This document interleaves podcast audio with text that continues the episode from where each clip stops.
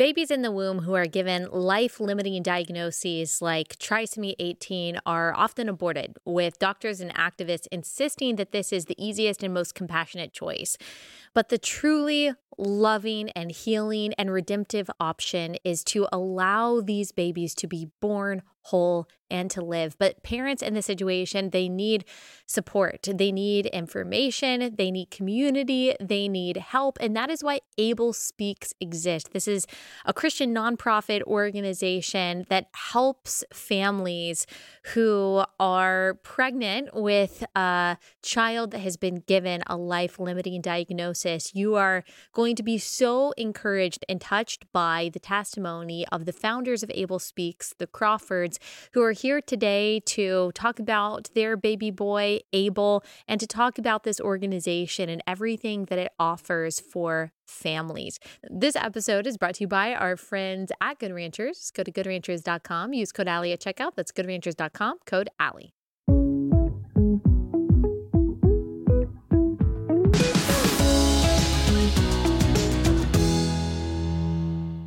Okay, guys, thanks so much for joining Relatable. Um, could you tell us a little bit about who y'all are and what you do? Yeah. yeah.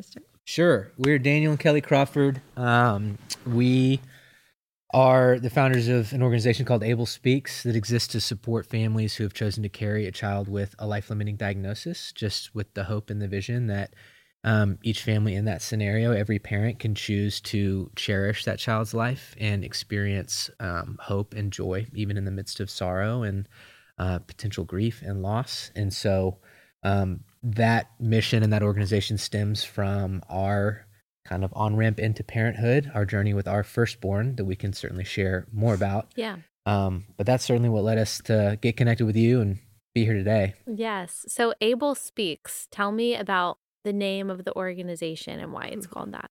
Sure. Yeah, so it comes from Hebrews 11 4, and it says, uh, through faith, even though he is dead, Abel still speaks. And so um, Abel is our first son, like Daniel mentioned, and um, had a life limiting diagnosis. And so um, we didn't even know that was necessarily in the scriptures until um, we picked his name. And mm. then actually at his celebration of life, um, the pastor read that verse, and it just really um, obviously stuck out to us that even though his life looked different than we had hoped or imagined, um, that the Lord was like using it um, in profound ways in our in our journey, um, but also uh, the ripple effects of his life uh, with the people around us and the people that um, we shared his story with. And so, yeah. like, had read Hebrews obviously, and even like had the memory of like, oh yeah, right. Hebrews eleven. Yeah. That's yeah. where they list like yeah. a lot of the examples of faith from the Old Testament, but had not read through Hebrews 11 at the time right, where right. we were like thinking through names. Of we course, were like, yeah. I always like uh, for people they're like, oh, we chose this name, which means this when yeah. you break it down, and we're always just like, here's just the names on our list. We liked them, yeah. and so we didn't overthink it. Yeah. But in the long run, yes, as we were um, getting to a point in our journey where we had thought about formalizing yeah. the kind of support that we now provide um, that yeah. popped out as an opportunity and something that really embodied um, yeah. the essence of what we hope to do. And let's go back to finding out that you were pregnant with Abel. What mm-hmm. year is this? Uh, it was the summer of 2015. Okay, summer yeah. of 2015 and normal pregnancy, I assume. Yep. And then at what point did you get Abel's diagnosis? Yeah, so um, we're people of little patience, and so we wanted to find out gender as soon as possible. Mm-hmm. And especially with your first, yeah, it's just fun to know. It is. It's fun. Sure. Um, and so we decided to do the blood work um, at ten weeks to find out gender, and um, we're like vaguely aware, you know, that they were testing for other abnormalities, yeah. but it really was like not on our radar. Um, right. And, and you so just don't, you don't even know. They're like, no. oh, we're testing for genetic yeah, stuff. Yeah. And you're like, okay, good. I was like, yeah, okay, yeah. okay. Um, and then we waited two weeks to get the results back. And so our OB called. Um, I was at lunch with some friends actually, and she just said, hey, we got the results back and you're having a little boy. And um, he also has risk markers for um, something called trisomy 18. And I said, okay, well, what does that mean? And she said, if the diagnosis holds true, then he's considered incompatible with life. Mm. And I was like, okay. Um, you know, and I was asking all these questions yeah. like how accurate is the test and which she wasn't really familiar with how the test worked and how accurate it was and um and then just didn't know a lot about the diagnosis. And so she just said you'll have to go to a maternal fetal medicine specialist to um, get more information. And mm. so um, we did that about a week later um, and saw a specialist who um, said, Hey, based on what I see on ultrasound, I'm 99% sure your son has trisomy 18. Mm. And so you guys can just terminate the pregnancy and try again for a better one. Um, wow. was and you said, how far along did you say that you were at this point? I was about 12 weeks. About 12 yeah. weeks. Wow. And so yeah. you saw your baby on the ultrasound. She said, Yep, those indicators look correct. Mm-hmm. And what did she tell you about trisomy 18? You know, really not much. I mean, it was just like this is what the diagnosis is based on what we see, and um, he's not going to survive. And so um, there's really no reason to like continue the mm. pregnancy. Mm. And what and what is it? What is trisomy 18? What does it affect? Yep. Yeah, it's it's you have a third copy of the 18th chromosome. So 26 from mom, 26 from dad. Sometimes a third copy will go in. Trisomy 21, we know is Down syndrome, um, which is you know associated with a disability that um, can be life limiting, but oftentimes is not. Whereas trisomy 18 and trisomy 13 typically are um, they're they're life limiting in the sense that you're probably not looking at a normal lifespan. The insinuation at the time was it's basically impossible. The, these babies don't survive outside of the womb, and oftentimes they don't make it full term. And so there's just not even a blip of hope as it's presented. And so we've obviously, and there's plenty more we could share about this, is that there is certainly a range of um, time outside of the womb that parents can still experience with their children who have diagnoses like trisomy 18 or trisomy 13. Um, but yeah, at that time in that room, it was, uh, you know, sucks the air out of the room, and you're in a place where it's really the only thing that's presented is here's what this is, here's what that means, and here's what you do next. Right.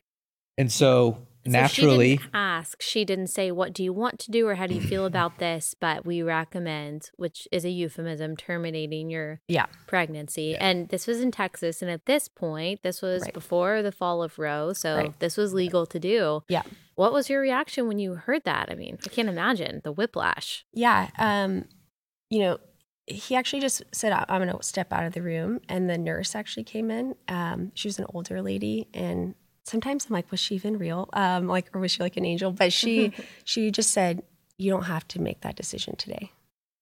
And I was like, wow, okay. Which I was shocked that someone working for that provider with the direction that. that he was giving us, you know, would be so open about that. Um, but, you know, we just, so we talked with her mostly the nurse and just said hey that's not something that we're open to considering and um and you know she just said yeah i think i think that's wise just to wait. And so the um, appointment was pretty abrupt after that. And um we you know quickly went home tried to like learn more about the diagnosis mm-hmm. and really what um what we could expect. Um and i think at that point we uh, we're trying just to get our minds around the fact that he really did have a diagnosis that was going to shorten his yeah. life. You know, I think is it takes like time to uh, process that information. Right. And Daniel, I think I, I might have cut you off earlier, but what what were you thinking through all of this? I mean, obviously it's emotional. I imagine maybe there was even like a period of denial. Mm. I mean, I think that's how I would feel. Like maybe they're wrong, or yeah. maybe this is the child who does defy the odds. What were you thinking? Yeah, mm-hmm. I think a few things in that moment.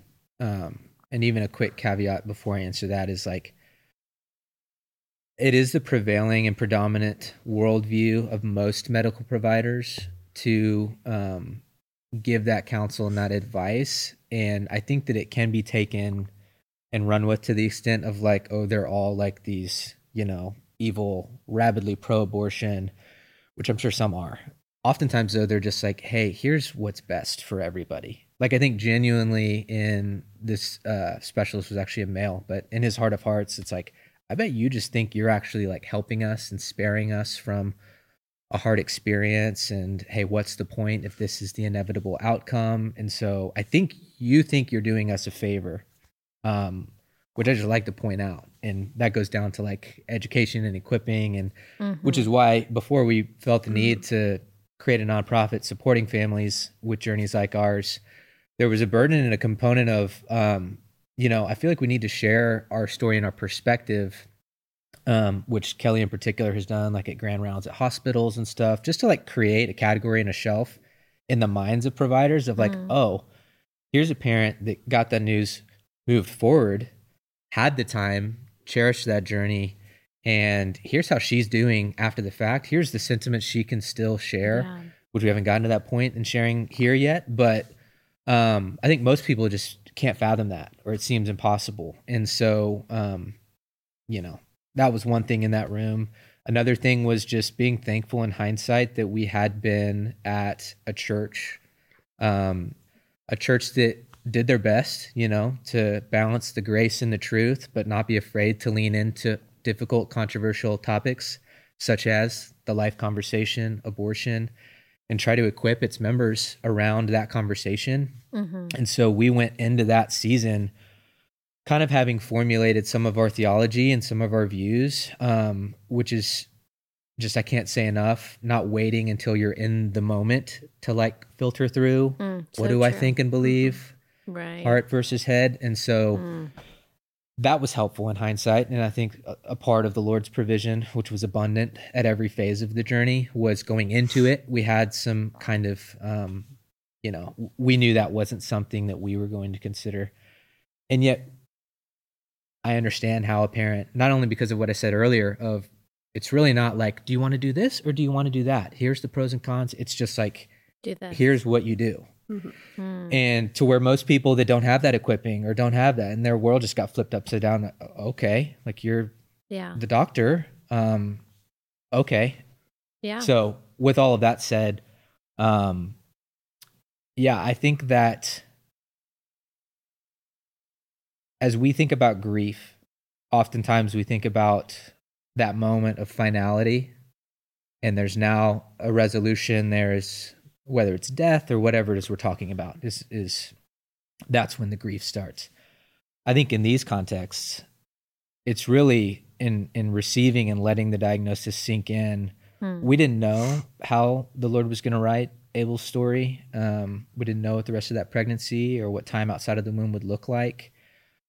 But we started grieving in that not because we embrace like oh it's this inevitable thing and so let's just start preparing now to say goodbye. There's some component of that um that's really tender and hard to put words on but there's there was a sense of the first thing i started thinking is like however it plays out it's this is going to look different than i thought when kelly shared with me for the first time hey we're pregnant. We're going to be parents because it's like moms and dads there's a lot of differences you know for dads it's like i'm thinking about throwing baseballs with five year olds mm-hmm. i'm not necessarily thinking about you know the pregnancy that that right. season of newborn where the maternal instincts versus the paternal stuff yeah and so i think that's the stuff that i remember um it's like in a vacuum i might cry like once a decade like it's a problem. I need to work on it and be more in touch and familiar with my emotions and feel things. But I remember that's when it just started catching up to me and and those were the first things that were inducing those emotions and those tears was the sense of like I'm not going to get to do that probably. Yeah. And I don't know what this is going to look like, but it's probably not going to look like that. Mm-hmm. And that's pretty crushing. All right, pause from that conversation to tell you about our first sponsor for the day. I love this sponsor. It is Range Leather. The owners of Range Leather, Kyle and Bailey, started their leather company on their kitchen table with the goal of handcrafting leather goods that last. All of their leather products are made in Laramie, Wyoming with the highest quality leather, age old techniques. They're all backed up with their forever guarantee. They've got awesome products from jewelry like earrings to wallets. I got my husband a wallet, I think, for Father's Day this past year, and he absolutely loves it. They've got belts and hats and all kinds of good stuff. It really is top tier high quality. I love Range Leather. Right now, they're offering 15% off all of their products when you use my link, rangeleather.com slash Allie. 15% off all their products. Rangeleather.com slash Allie. Rangeleather.com slash Allie. I think the point that you made about why theology matters and why knowing what you believe matters. I think a lot of times we think of these issues issues like abortion as kind of secondary or tertiary divisive issues that we don't really want to think about because we don't think that they will ever affect us. Um, or we think of theological debates as things that Christians really shouldn't be focused on. And maybe to some extent that's true. But when it comes down to it, what you believe in those moments acutely matters. It really yeah. matters, especially when you have someone who is in a position of authority, mm-hmm. who is in a position to care for you and tell you what's best for you to present this as really the only way to go. Yep. And as you said, someone who doesn't have that foundation of knowing, wait, this baby, no matter what, is made in the image of God, is thinking, wow, it's really that easy. I can just be done with this next week and then start over right. and have a great pregnancy and I'll never think about it again. Mm-hmm. Of course, that's not reality. But in those highly emotional moments, you could see why that option right. is appealing to some people. Yeah. Um, so tell me, after you left the room, you knew that that wasn't going to be the path that you took. Mm-hmm. But what did it what did it look like after that? How did you find the support that you needed? Yeah, yeah you know, um, like Daniel said, I I think the theology piece, but also surrounding um, like what an abortion actually is. I think our church really equipped us on that, and so yeah. um, I think as we um, it, it, wasn't an option for for both of those reasons, right? So I think right. it's important to um, to know like what God's word says, and then to also have an understanding um, of what an abortion is. But mm-hmm. yeah, after we left the hospital, um, Daniel was on staff at the church that we um, went to at the time, and and so it was really the first time in my life that I uh, experienced like God's people really like being the church for me personally. And um and so a lot of that just looked like people that we had known for a long time or people that we barely knew at all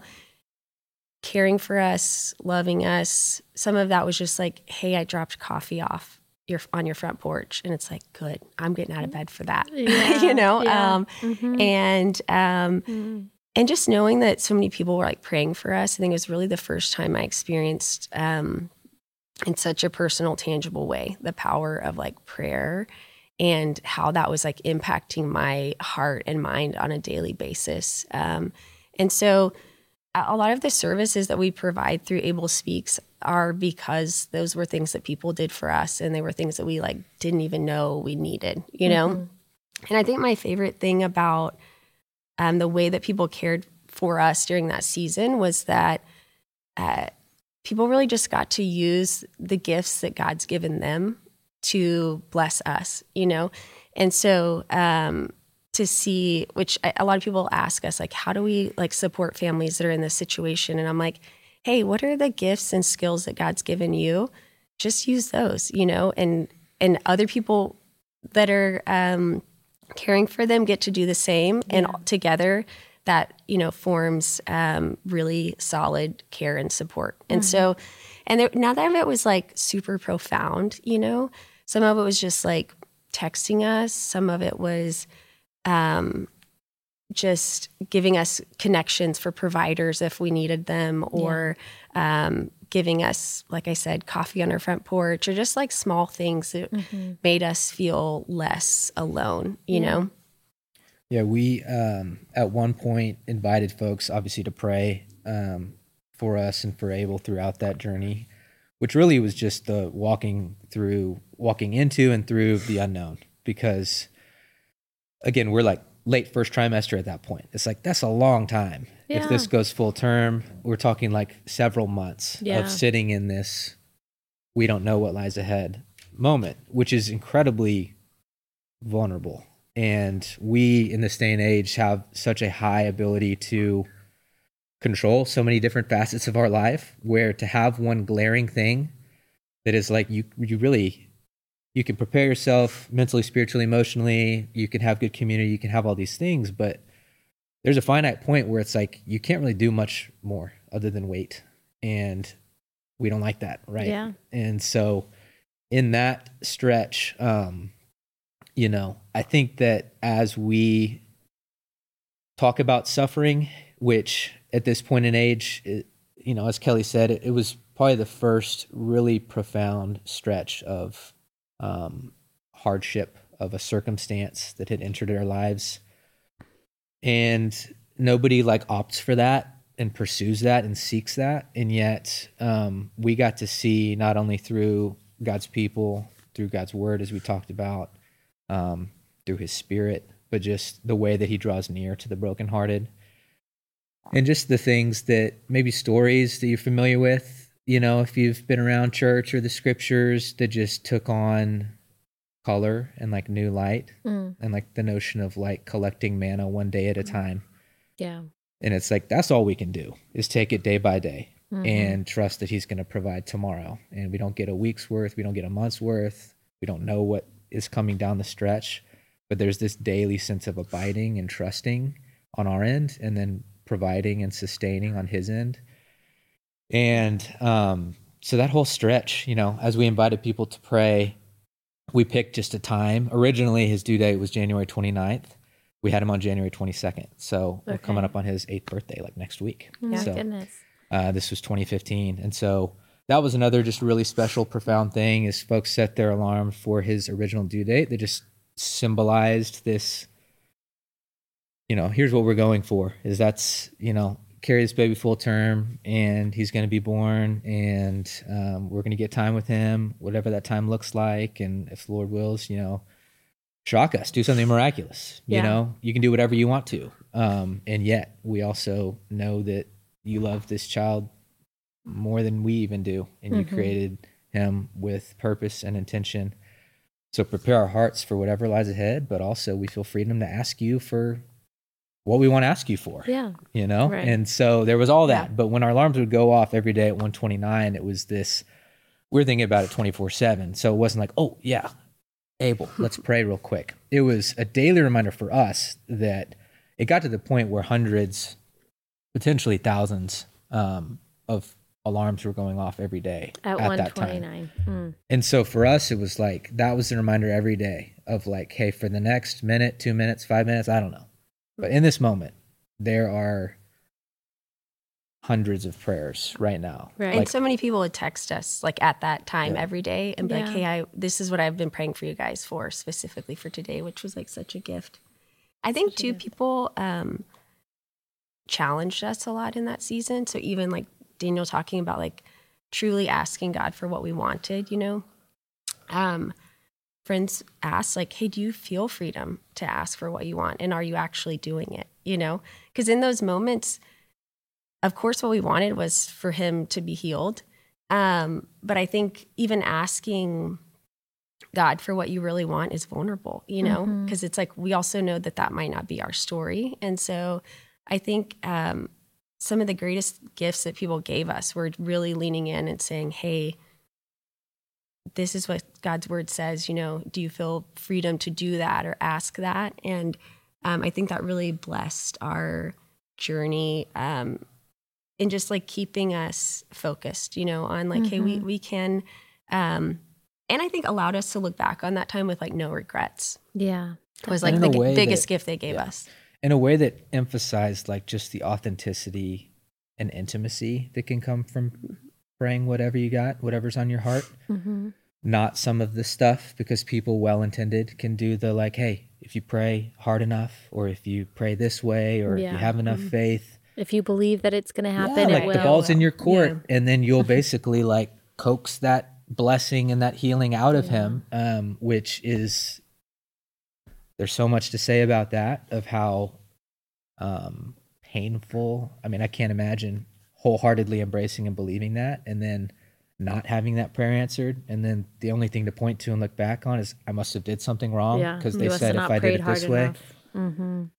So, anyways, without going down that rabbit trail, it was, you know, a profound time of, you know, that literal like Psalm 23 idea of walking through the valley of the shadow of death mm-hmm. and trusting the good shepherd and having other people, you know, whose voices and whose presence were there with you to shepherd and point you back and just take it a step at a time, a day at a time, to where we'll say often like that period of intimacy and connection with the Lord was unprecedented up to that point.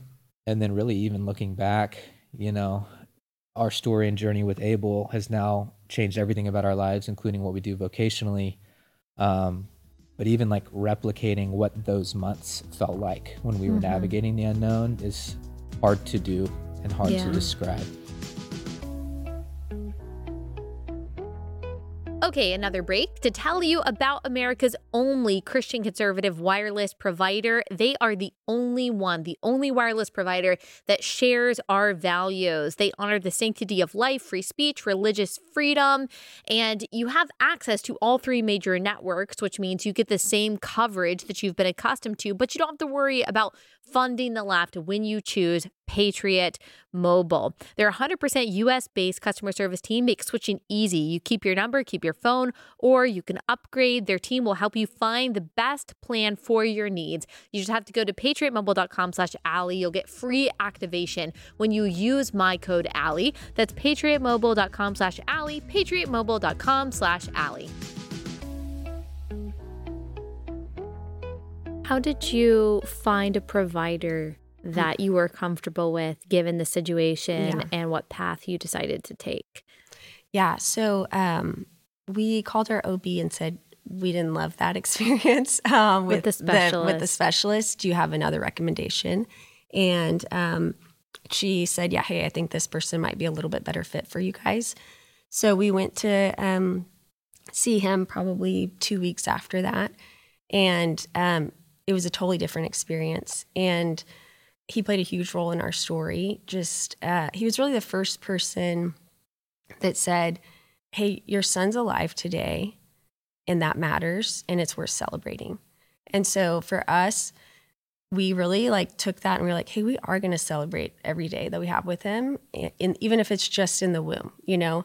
Um, and so he really, um, yeah, valued Abel's life and valued what our desires for what his life could look like um, mm. and and valued that we were his parents and so we get to make those choices you know helped humanize him too yeah. like yeah. especially as a dad who wasn't actively pregnant that there's that challenge of like connection and everything so for him to like hey let me see your hand like put it right there and like give it a little poke it's fine it's not going to hurt him and yeah. like see on the screen like him you respond. interacting and it's like wow dang and so it really was this powerful picture and dichotomy of like what sort of sway and influence and yeah. impact yeah. people in that role can have. And we're so grateful because they're out there. Yeah. The providers that take that approach yeah. to their care and to their patients, they're out there. And you can find them. We can help you find them.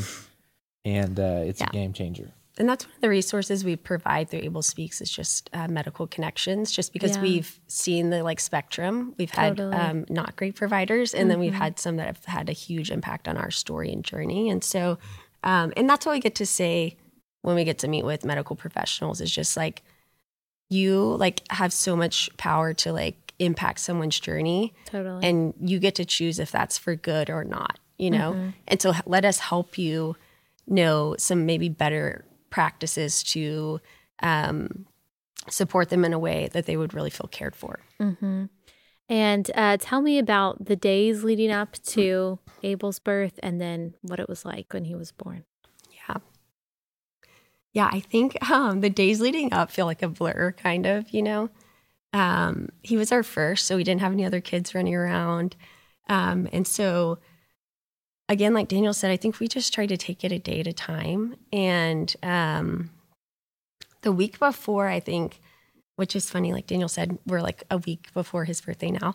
Um, he'd be turning eight years old, which is crazy. But, you know, I think it's just like this weird emotion of like, I want to meet my son, but I also know that meeting him might also mean him passing. And so that's like a really, um, it's a really strange place to be. And so, um, but we really did, you know, a couple weeks before he was born, it was just like, man, we're ready. And whatever the Lord has for us, like, we're going to trust that that's going to be good. And we can't wait to meet him. Mm-hmm. And so mm-hmm. that's true of all of our children, you know, like the excitement and, and anticipation of getting to know them um, is just like one of the greatest gifts in life. And and so that was true um, of him too, even though it looked a lot different than we had hoped. Um, we did not feel that way the whole pregnancy. You know, the yeah. waiting is like excruciating. All the unknowns that you're, yeah. you know, facing um, feel just um, overwhelming. But did you um, know that you would have to have a scheduled C-section? No. So I okay. advocated for that. Um, okay. Our provider didn't want to do a C-section. She said oh. it wasn't worth it um, because he wasn't going to survive. Mm. And so, um, mm. so I just said, hey, like that's what I think is going to be best for him and for our family. He had a heart condition that we were concerned he might not survive the labor. Okay. And so um, that was like one of my first um, experiences uh, as a mom of like, oh, okay, I've actually got to like stand yeah. up for what I, you know, what I think is best. Basically, she was saying because of the difficulty that a C section would be for you, for me, it's not worth doing something that would be better for him, right? Because he's not going to survive anyway, long term, right? Mm. That's right. And so um, we went back and forth on that for several months, um, and then she ended up agreeing to do it. And so, um, yeah, we scheduled a C section for 39 weeks, and we weren't sure that we would even make it to that day. Um, but we did. And so, yeah, you know, I think we went into um, his birth just trying to hold it as loosely as we could. And what we often say is that it really felt like holy ground that day. You know, the Lord was so present and um, it was just like palpable, his presence in that operating room. And he was born and we didn't know if we'd get minutes with him outside of the womb or hours. That's what we were told. And so he was born and stabilized pretty quickly, which was like a surprise to everybody. And then they were like, maybe he doesn't have trisomy 18. And we were like, okay. Um, so, you know, there's like all these things going yeah. on um, all at once. But did you get to hold him immediately? Did yeah, they- we immediately did skin to skin. And, um, and then yeah we went back to just like the post-op room and um, daniel and i had decided to spend like the first few hours with him just as a family of three um, which was like such a gift. But um, he was doing like remarkably well. And so our like friends and family were in the waiting room and got to come back um, which also was something we weren't sure that they would get to meet him alive. And so the fact that they did was um, such a gift to us even now because they get to say remember when Abel did this? Or remember when he looked like that? Or he had a long toe like your brother? Or like all yeah. the things, you know, that we get to talk about when we have babies um, is a part of like his story too. And yeah. so, and it just humanized him, you know, where other people get to talk about him when he was um, actually alive. But yeah, his birthday was such a great day. It really was. I mean, and that's what we tell families um, that we get to walk with through Abel Speaks is like, it's hard to get your mind around it right now, and that is okay. But I promise, like, meeting our children is unlike any other life experience. And that's going to be true of your child, even if they have a life limiting diagnosis. And so, um, but yeah, that first day, you know, um, it was lots of fa- family and friends coming in and getting to hold him and meet him. And um, it was just such a, an unexpected gift to get that time with him. Mm-hmm. We weren't mm-hmm. expecting that.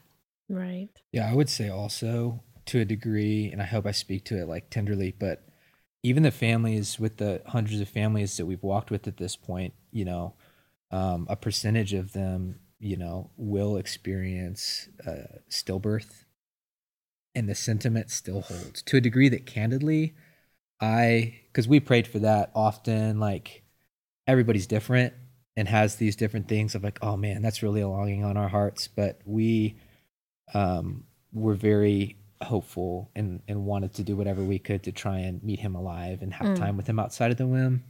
And so not everybody approaches it the same way, but even for the families that don't get that time with their child outside of the womb, they say the same thing, which is, man, what a beautiful day. And it's that, you know, bittersweet mixture of emotions because there's obviously pain and grief that comes with loss and, and death. Um, but then there's this sense of, man, we've been thinking about, talking about, praying about, anticipating, and like, there you are. And like, we get an idea on ultrasound of like, oh, I think you might have your nose, but it's like there's just nothing like it. And um, so we'll say that to folks, you know, often that we're serving because that's in, of course, everybody's thinking through that, and there is for a good chunk, most probably of the pregnancies, there's this sense of like, oh, that just feels daunting, you know, and I'm like having to gear up and prepare yeah. for potentially saying goodbye. But then, as Kelly said earlier, when you get closer and closer, I think that does, in a way that's just God's kindness on display. Like it gets not replaced totally, but um, you feel this sense of, of joy and anticipation anticipation in in the positive sense of like, okay, he's about to be here, and so nobody can take that away, and you wouldn't trade it for anything. And mm-hmm. again, these are sentiments that over 400 families now that we've walked with. Um, that is a prevailing universal sentiment is that sense of we wouldn't trade that day and no. that experience for anything. And, um, you know, if we were God, we would have written it differently. And we can say that, and we have permission to say that. And yet, even in that, we see his hand, we see his redemptive components and we just see the gospel infused reality of life in this present world that that joy and, and sorrow they can go together yeah. and they can coexist and oftentimes greater depths of one um, is paired with greater depths of the other and that's what it is to love something right yeah. is the greater depths of love and joy that you experience in association with something the greater depths of pain that comes with um, losing that something. Yeah. But um, that doesn't negate the joy. Mm-hmm. I remember reading a quote years ago now, and I don't remember who it's by, but something along the lines of anxiety is imagining the future without God's grace in it. Mm-hmm. And you really only feel God's grace in the present moment. So mm-hmm. when we picture whatever scary day it is that we're imagining, right. whether we know what's going to happen, like the birth of a child yeah. who won't survive long after birth, or something that we think is going to happen. Eh, when anxiety takes over, it's because we forget that God's grace is going to be there. And mm-hmm. going back to what you said about taking the daily bread of each day, taking the manna of each day, we're not supposed to know tomorrow. We're not supposed to take tomorrow's bread. We're not supposed to understand how it's going to feel when God's grace meets us in that moment. We're so supposed to trust that it will. Yeah. Um, and I've never heard, as you said, I haven't talked to as many parents as you guys have, but I've never heard a family regret that experience mm-hmm. and regret being able to meet their child, whether the child had already passed in the womb or whether the child lived minutes, hours after birth. God's grace has always met mm-hmm. them there. Yeah. And they've always been so grateful for that experience. And I yeah. think that's an important piece too, because this, even like if you step outside of sharing the same faith convictions and worldview that we share, you know, there's secular, you know, um, Duke University did a study that basically tracked like, hey, parents who get a life limiting di- diagnosis, those who terminate versus those who continue like what are the longer term outcomes like psychologically emotionally like who fares better? Is there a difference?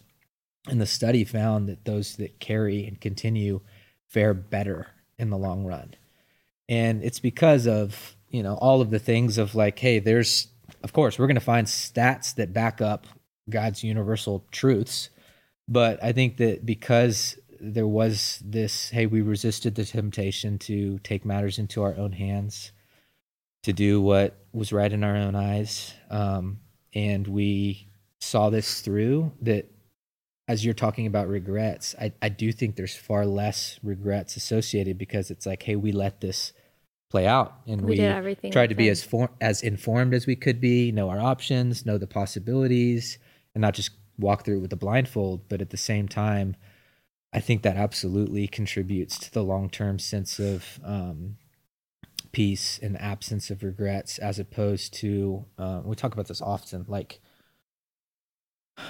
choosing to set the date that Abel was going to pass and end the pregnancy and have the abortion, um, it really wouldn't have spared any of the sense of loss or suffering, or it would have shortened the season of unknowns and all of those things. But you essentially get all of all of the hard stuff and all of the sad stuff, and you've just forfeited all of the, the joyful redemptive. redemptive. stuff. Yeah, and hmm that's not going to go well long term for anybody. Mm-hmm. And that's more than anything, rather than because we've walked with folks of all different religions, um, no religion, you know, single moms, like name the circumstance. That has been transcendent. Mm-hmm. And, and, and I think that's what it's rooted in ultimately. Yeah. yeah. And how long did Abel live?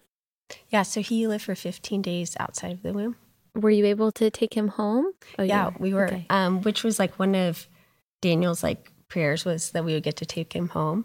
And I was like, oh man, I don't know if we can take home a child that is, you yeah. know, and it felt like so overwhelming to me. Um, but yeah, you quickly like learn all the medical things and how to do, you know, what you need to do to take care of your child. So wow. we got to take him home um, on day four. And um, got to spend the rest of his time um, at home, which was like such a gift. Mm-hmm. And um, just to get to be a family in our own home, you know, um, was something that we never could have imagined getting to do with him. And um, having people get to come see him and see us and things like that. And just go to our favorite park around the corner and watch a movie that we love or, you know, um, things that are just like mundane things of life that we were never um, we couldn't even like get our minds around the possibility of getting to do those things with him and so yeah we um we didn't um i think again like i said we went, in, went into his birth just super open-handed and um and we're hoping just for hours and so i feel like the lord um gave us uh, more than we could have imagined or expected. And um, and then yeah, I think on on the piece about like grace, you know, I think that that is um, something that God used Abel's life to totally change the way that we approach our day to day. You know, in the best of ways, I think of just, and we really do. There's so much freedom in just going. You know what, like. We have the next 24 hours and we can trust that God's going to give us what we need today and that's really what Abel's 15 days looked like was just one day at a time. We're going to do what is before us and trust that God's going to give us the strength to do that. Um, and then he's going to give it for the next day and the next day. And even on the day that Abel passed away, you know, it's it's odd, but it it really was like such a peaceful day for us. Um, I mean, it's the hardest day of our lives too, but um, but yeah, you know, I, I think getting to see, getting to know that Abel's like last breath on earth with us was like getting to meet our creator face to face. Um, and that being your child is like unlike and trying to get your mind around like what is that like? What is he actually experiencing? I think um, it was the worst day for us in a lot of ways but the best day for him. Um, but yeah even on the day that he passed you know i, I think that again, the Lord's presence was like just felt so, he was so near to us. Um, and, uh, and we just trusted like, hey, that this is the time that God wrote for him, you know? And of course, like Daniel said, if we were God, he'd still be here. And those two things can hold true, you know, at the same time, uh, which I think sometimes people have a hard time um, getting their minds around. Mm-hmm. Definitely. And then how long after his birth and his death did you realize that you were being led to create this organization for other families because a lot yeah. of families have been through similar experiences but not every family says okay there needs to be something else for families who have gone yeah. through this so tell me about that yeah you know um, we didn't have any grand plans so yeah. i would just say um, about four months after abel passed away we had a friend of a friend reach out and say you know, we were pretty open with our story when um, we were pregnant and during his life. And so they just said, Hey, I know someone that got a similar diagnosis. Would you be willing to share your story with them and just like any insight that you have on how to walk through something like this? And so um, we said yes. And and then that phone call just kind of kept coming every like three or four months. Somebody would reach out and say, Hey, would you like connect with this family? And so we just thought it'd be like a family uh, ministry for us. You know, just like, hey, this is this is how we will continue to steward Abel's life. Like we don't get to parent him on earth in the way that we had hoped, but this is a way that we get to feel like we are still parenting him to some extent. You know, without the burden of like we've got to do something. Yeah, like we've got to preserve his legacy. We've got like there wasn't that sense of pressure. It was just yeah, it's hard to even explain it. It was just a one step of faithfulness at a time we want to be open to responding to opportunities that we feel like clearly the Lord's bringing to us to be faithful with. And then over time, as you're just picking up patterns, you're like, I don't think we're forcing this thing and trying to make fetch happen here. I think that it's just like, no, there's not only continuing opportunities and in, in need, but also like pretty clear gaps that we, you know, at the time, it's like, we didn't know what we didn't know and we were learning as we were going so there's some things to like pay forward um, but there's also stuff that was present that i think was easy to take for granted that we're like oh that's not that's not normal like in the positive way of mm-hmm. like yeah oh, the support that we had yes. i think in that season as we were walking with other families we began to realize like oh that wasn't yeah. Our experience is not typical. Yeah. And so a lot of families, um, even as they're like trying to decide should they terminate, it's like, oh, the the like understanding from a theological standpoint and just from a general education of what an abortion is and all of those things, there was just like no foundation there really. And so um, all the way to like, yeah. um, you know, how do we navigate this with like friends and family that are trying to love and support us, but they don't know what to say, they don't know how to say it, they don't know what to do, you know um, maritally? Or, how do we like navigate, you know, going through intense suffering yeah. and grief together, but also individually? And so there's just so many siblings, you know, people, we didn't have other children, but if the families had kids, it's like, how do we navigate grief with children, you know? Or sometimes people would start with enough of a conviction, like, hey, we're, we're Catholic. Like, we don't do the abortion thing. That's yeah. a hard no. But what does it look like to actually follow through? It's like you just kind of grit your teeth and yeah. you you get through it and there's like a lack of like hey here's like here's not just theologically as far as headwise but just like here's how you can navigate that season and just having that redemptive perspective and a lot of the stuff we've talked about here mm-hmm. for a mm-hmm. while there's can be a real deficit yeah. and so that's relationally maritally medically sometimes it's like we dread these appointments, having such a hard time. It's like, you know, you can find somebody else. Like just really practical things yeah. that we're like, wow, okay, we wouldn't have necessarily known to do this if this wasn't our story. But to know that there is a different way, a better way, you do have choices, you do have options, um, and to be able yeah. to pass those things along. And um, there's just a lot of gaps in care and support mm-hmm. for such a niche population. You know, and even in our own story with Abel, I mean, we had some really difficult after he was born, mm. um, where the medical team just expected him to die, and then when he didn't, they didn't really know what to do, mm. and it mm. was like, and I mean, ultimately, it came down to like denying care. You know, mm. are you sure that you want to feed him? And it's like, well, he's hungry, and oh, you know, um, and it's like, well, it's just futile. So or if we you know wanted to learn more about how his heart was doing it's like that's just a futile thing to do. We don't recommend it. We won't have insurance cover that you know wow. like all of those things that we were totally unprepared for. Yeah. And so as we were walking with families all of these things um we just saw patterns like daniel said of like oh that's um i think there's a real need here. And so we decided um to like formally establish abel speaks um in january of 2018 on what would have been abel's second birthday and so we just thought it would be like 10 families a year in the Dallas Fort Worth area. Didn't think much um, beyond that. We didn't have like a three year plan or a 10 year plan or anything like that for the ministry. Um, I was doing it, um, you know, part time. Daniel was helping me on nights and weekends. And so we were just kind of making it work um, early on. And then in like 18 months, the ministry just like exploded. And so um, we were kind of looking at each other like, okay, either we need to go all in as a family yeah. on this and trust that this is what God's calling us to, if that's what we think, um, or we need to like find somebody else to like start running it because we just don't have the margin. And so Daniel um, left his job um, in the fall of 2019, and we both started working for the ministry full time.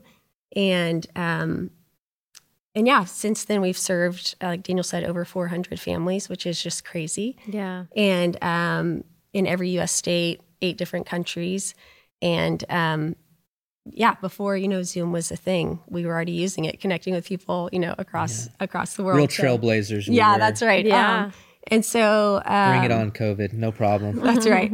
Uh, we were ready, but um, but yeah, you know, it's we've just tried to say yes to the next door that yeah. the Lord has opened and tried to be as faithful as possible to steward the story that He's given us. And yeah. um, and it's been a, a, huge gift to us just to get to.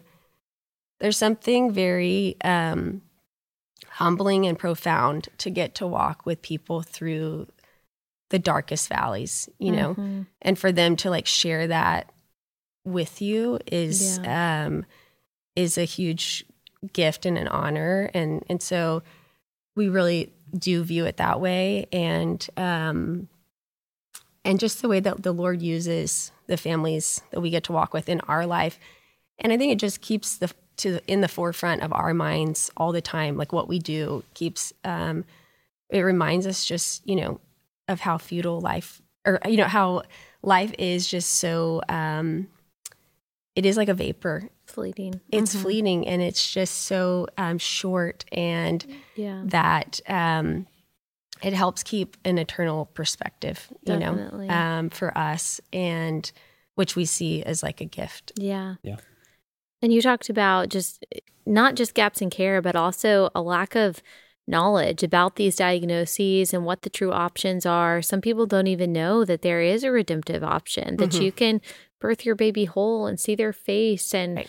and love them for their last moments or days of their life. Um, when we read stories like we see in the media, they're mm-hmm. presented mm. as kind of, you know, a, a way to wield the culture war when you hear a story like the woman Kate Cox yeah. who traveled from Texas. I think she also her baby also had trisomy yeah. 18 and she wanted to have an abortion. She did have an abortion. And what you hear from the pro choice side is that, of course, that's the most compassionate option. Of course, that right. is the best option to take. And it just goes to show like there is a lot of work to be done. For some people, maybe it's not a lack of knowledge. As you said, maybe, you know, for some people, they're just staunchly pro abortion and they're yeah. for it no matter what. For some people, I mean, even those who consider themselves pro life, they say, well, but in That's this right. case, in this case, yeah, I'm pro life, but it's the exception. Yes, rule, in right? this case, we have to allow it to happen. I saw that a lot.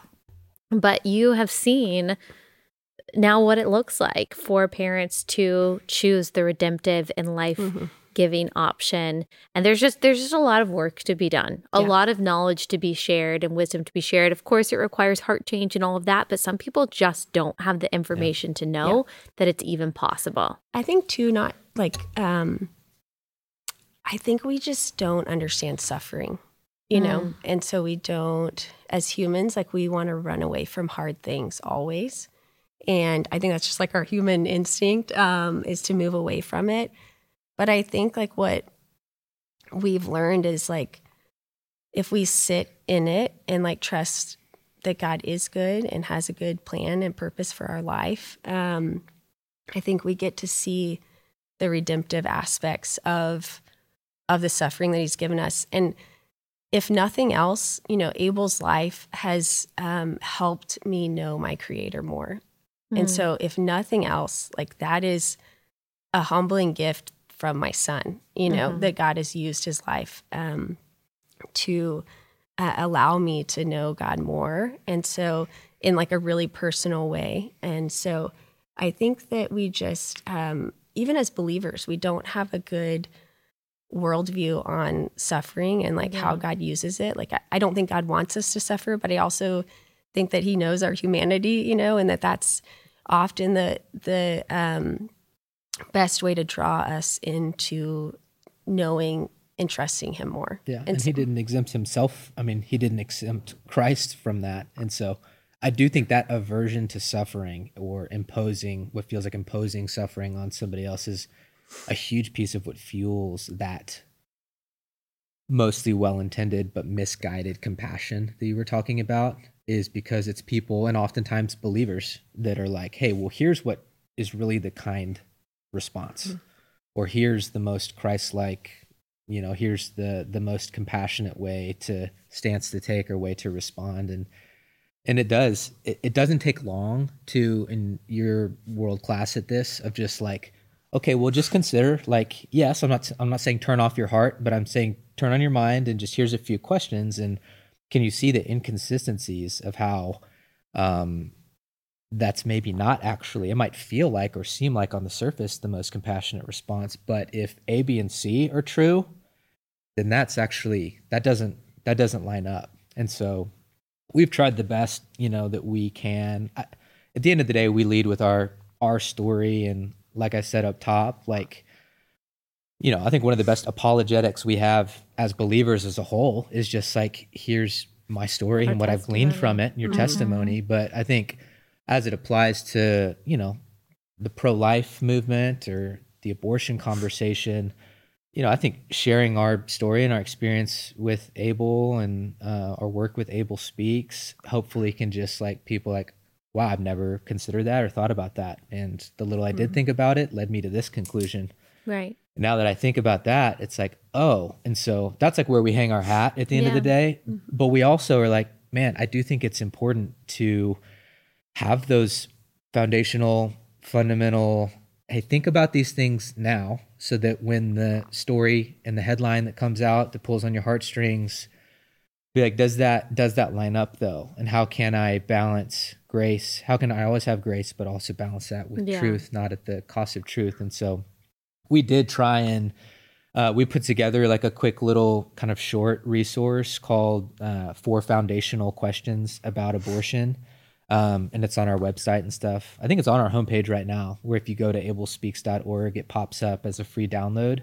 Um, just because we do kind of, especially recently in light of, you know, our what's normally a very small off the radar niche kind of got pushed to the forefront of some national news with the Cox case the other month in Texas. Um, that yeah. it kind of the responses we saw from people, even as we, you know, would post things. It's like, oh man, love this. Like agreeing with us, but also I think it's really good that everybody has like the ability and the right to. it's like, well, h- hold on. Yeah. Yeah, I think the um, the you know exception to the rule that our niche falls into for a lot of people, even believers or people that are pro life, I think trying to equip people of like, yeah, but even in these circumstances, you know, this is what we can know to be true and um, surrounding the abortion conversation. But, and also, like Daniel said, you know, we try to lead with, man, the things that we would have given up, how we terminated Abel's life, ended his life, um, you know, by our own accord is we wouldn't have known what he looked like. We wouldn't yeah. have gotten, we wouldn't have been able to hear his cry. We wouldn't have been able to give him a bath, you know? Mm. Um, our friends and family would have never gotten to meet him. I wouldn't have been able to feed him. There's so many things that we got to do with him because he is a human, you yeah. know, um, and his his he was alive, you know, and there's things that memories and things that we got to experience with him that those are the things that we would have given yeah. up had we chosen to end his life prematurely. Yeah. I totally agree that the testimony and the stories really are the counterpoint. Mm-hmm. Not to say that there isn't a place for like argument and debate, obviously. That's part of what I do. I think that's important. But yeah. the showing the alternative that there is redemption in the birth right. and that there is beauty as you said that joy and pain can actually commingle yeah and really when you think about like we're so suffering averse i mean that has been true since the garden whether right. it's suffering through like just impatience having right. to wait for something suffering through hardship difficulty rejection whatever it is satan always says but this thing that you can have right now is going to taste really good and he mm-hmm. always downplays the consequences consequences to that. It never wants to show you what the joy of faithfulness can be. Yeah. Um, and so, yeah, it's just an, a different iteration of the same temptation that humans have always faced, which yeah. is to take the easy way out, which easy way. I'm not saying it's easy for parents who go through that, but the seemingly quicker way right. to yes. avoid more to suffering. Avoid. Yeah. And then in the long run, it really does just compound the suffering. Right. That's right. Okay, last sponsor for the day, and that is NetSuite. This is specifically for business owners. So if you own a business, you need to listen up and you need to remember these three numbers 37,000, 25, 1. 37,000, 25, one. 37,000, that's the number of businesses that have upgraded to NetSuite by Oracle. It is the number one cloud financial system, streamlining accounting, financial management, inventory, HR, and more. 25. NetSuite turns 25 this year. This is 25 years of serving businesses, helping you do more with less, close your books in days, and drive down costs. One, because your business is one of a kind. So you get a customized solution for all of your key performance indicators in one efficient system and one source of truth. This will make your life as a business owner so much better and easier. Right now, download NetSuite's popular KPI checklist designed to give you consistently excellent performance absolutely free at netsuite.com slash Allie. That's netsuite.com slash Allie to get your own KPI checklist, netsuite.com slash Allie. So Abel Speaks, I just want people in case they're in case they're looking and they want to know for sure. You offer mentorship, medical connections. You guys have covered all of this, maternity and birth photography, which I think is really special. And then you also have a podcast um, where you are answering a lot of commonly asked questions, uh, commemorative keepsakes. You help to create the, you know, the items that people can you know, save and be able yeah. to look at and remember their child and their birthday. You help with celebrations of life. You also have community retreats.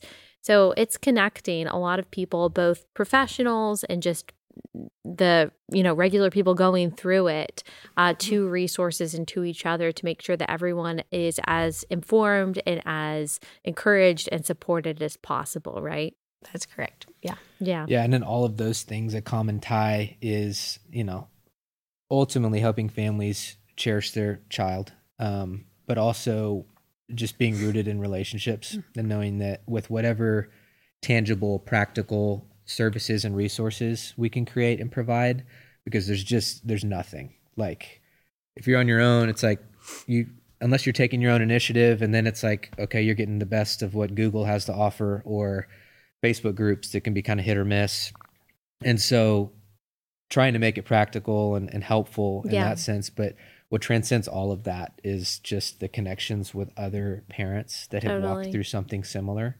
Um, and so Kelly's been very, she's our visionary and our executive director. And that's been something that just from the beginning has been a hallmark and always will be is um, yes to the resources, yes to the helpful things, but not just as like a resource hub of here, print this off or here you go. It's like, hey, not to dangle the carrot, just because genuinely we think the most impactful, transformative thing is going to be to connect you with other people. And yeah. so hmm. that informs all of what we do. And so that's yeah. us. Those 400 families are 400 families that are getting, you know, personally, relationally connected and yeah. being a part of a community and a, you know, a cohort that nobody like shoots their hand up to want to be in that club but to know that you're not the first and you won't be the last and you're not alone is uh, is a game changer. Yeah. yeah. What we often say is that support changes stories. And so that's what we and we see that through relationships primarily. And so and something that we often hear is like pushback is like, "Hey, that's great that you chose that and you had a good experience, but I know, you know, my friend chose to continue the pregnancy and it was a horrible traumatic experience." And for me, what we often say is just like, man, that makes me so sad because all that says to me is that they didn't have proper support.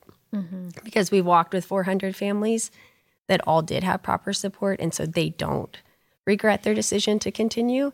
And so, as Daniel said, we really um, try to uh, provide every opportunity we can to connect relationally with us, with our staff, as well as like with one another, because we really have found that that community and that relationship is really what um, transforms their um, heart and mind to be able to uh, have a different uh, category and approach to something like this. You know, and it's usually we might be the first people that say to them like, "Hey, there is a different way, and mm-hmm. there is a different option, and let us show you what it looks like to walk through that." Totally. Totally. Well, thank you guys so much for what you do. And it's abelspeaks.org, A B E L speaks.org. If anyone just wants to learn more, if you have been through it, maybe you can uh, serve as a resource and a form of support for someone else. Or if you're in this current situation, there are a lot of people who follow me who are in the situation right now, mm-hmm. who maybe they saw me post about Abel Speaks on Instagram and their lives have been changed for the better because of that. So, and this is a this is generational impact too because it has an effect not just on parents but also their own parents, the grandparents that are involved, That's the brothers right. and sisters. And I mean, this is the kind of thing that carries on. Yeah. Um, so thank you so much. Yeah. And just a, a little fun aside, Kelly yeah. is part of the reason, honestly, like part of the reason why I was able to have a VBAC after two C sections. Oh, and so I might have mentioned you not by not by name when I was sharing my birth story, but you had a VBAC after three That's C-sections. right, three C-sections. And so I think I saw you post about it. I think I follow Abel Speaks, and so I saw Abel Speaks maybe repost your post, and I was yeah. like, I'll be back after three C sections. And so I reached out to Kelly and she told me who she used, doula, connected me to all the right people. And then I was able to have a VBAC. And well, so, that's generous. You yes. did it. So, oh, um, but well, yeah, it's fun for me to get to, um, you know, it, it's it's a journey to yes. be able to have a VBAC. So I love yes. sharing with other people. Um, After three C sections, like that is, yeah. Uh, for some people, they think that that is unheard of. Oh yeah, I mean, I can't tell you how many people said that to me. I've what? never heard of yeah. anyone, you know, even people that are in like the birth world and and as yeah. like their profession, they're like, I've never even heard of that. Um, so yeah, it was. Um, I'm grateful to have found, you know, live in a city where there were people that were willing to. Yeah. to um, walk with me through that. But yeah it was really fun to get to share with you and um, and just to get to hear that you did it you know? Yeah. Um, i mean it's it's a i think people don't fully understand that it is um it's not easy. It is oh, uh, it's mentally, mentally, i mean it is hard I've you know? some profound like performances in life and feats of human strength and yeah. i don't think any of it trumps that day. Yeah, yeah. Yeah, well, and, and I mean, all all birth, whether it's C section or whether it's uh, vaginal birth or epidural or not, there are difficulties with all of it. But you having yeah. to VBAC after three C sections with no epidural is right. like that is worth celebrating. Oh, Absolutely. Yeah. And I don't know how you feel about this, but there were people in my life who were concerned, obviously, uh-huh. with me having yes. to VBAC, including my parents. Yeah. But I would always use your story. I'd be oh like, yeah, gosh. but I love that. There is this woman that I know she who had to VBAC after three C sections. Yeah. That's right. And she went, you went to almost 43 weeks. weeks. And so I would tell everyone, my in laws and everyone around me when I was oh nearing oh gosh, 42 weeks, that. who were all like really worried. I was like, yeah, but I know someone who went to almost 43 weeks. So much. We did the did thing it. of like, hey, with our big kids, like go stay with grandma and grandpa for yeah. this week. Thank you guys. Cause yes. at the latest, it'll be that. And it's like, that yeah. week came and went. And, and the kids came back, and, and we like, still I'm had not had pregnant. that baby. I That's totally right. understand that. My in-laws came. We were like, yeah, just come at 39 weeks. Yeah. Just you just never know. It's the third baby. Definitely this baby will come earlier. That's right. And then I'm like, I felt, I mean, they're amazing. So they never made us feel bad at all but they were there. I was like, okay, just waiting. 40 weeks, it'll be soon. And yes. then they're still there. They're still there. And they ended up staying for a long time, which was amazing. Wow. But yes, yes that waiting game and then to mentally. have the feedback, you have to overcome so many obstacles. Yeah. But I'm it's sure so also, nuanced, you know? Yes, and it, so there's so many things that you're like, I don't know how it's going to go. But honestly, you know what? I feel like Abel's life. I, I felt like made that journey so much easier for me because I was like, you know what? It's one day at a time and I'm just yeah. going to take it one day at a time and I'm not going to worry about the next day.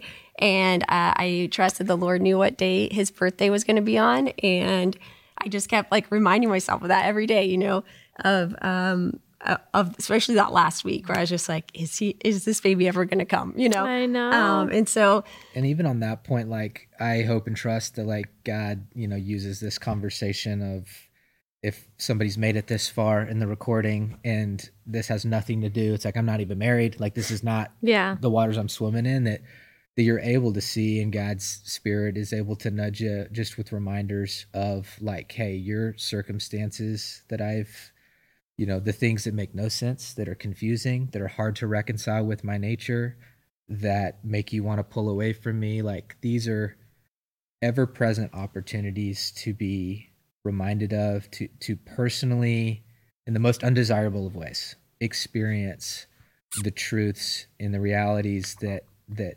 transcend our circumstances and our sufferings. And so that's certainly our hope and our prayer is whatever level of equipping and awareness around like oh yeah i've maybe heard of stuff like that loosely. I didn't realize how often it happens that now you can know if a friend or a loved one, you know, ever gets a diagnosis like that. Hey, there is an organization that exists. Even if the doctor mentioned nothing about it, um, let them know we're out there and exist to support them and walk with them. And then, uh, and then also just in that transcendent way that yeah. the principles and the things that we can share about walking through Abel's life and walking alongside other people in hardship and in the unknown is uh, applicable with ever whatever it is that you're walking through right now. Yeah. And so know that, believe that he sees you, he cares for you. Uh, you're not alone, and he's not forgotten you. Mm. Thank you so much. Amen. All right. Thanks for having Thanks, us. Allie. Yes, thank you.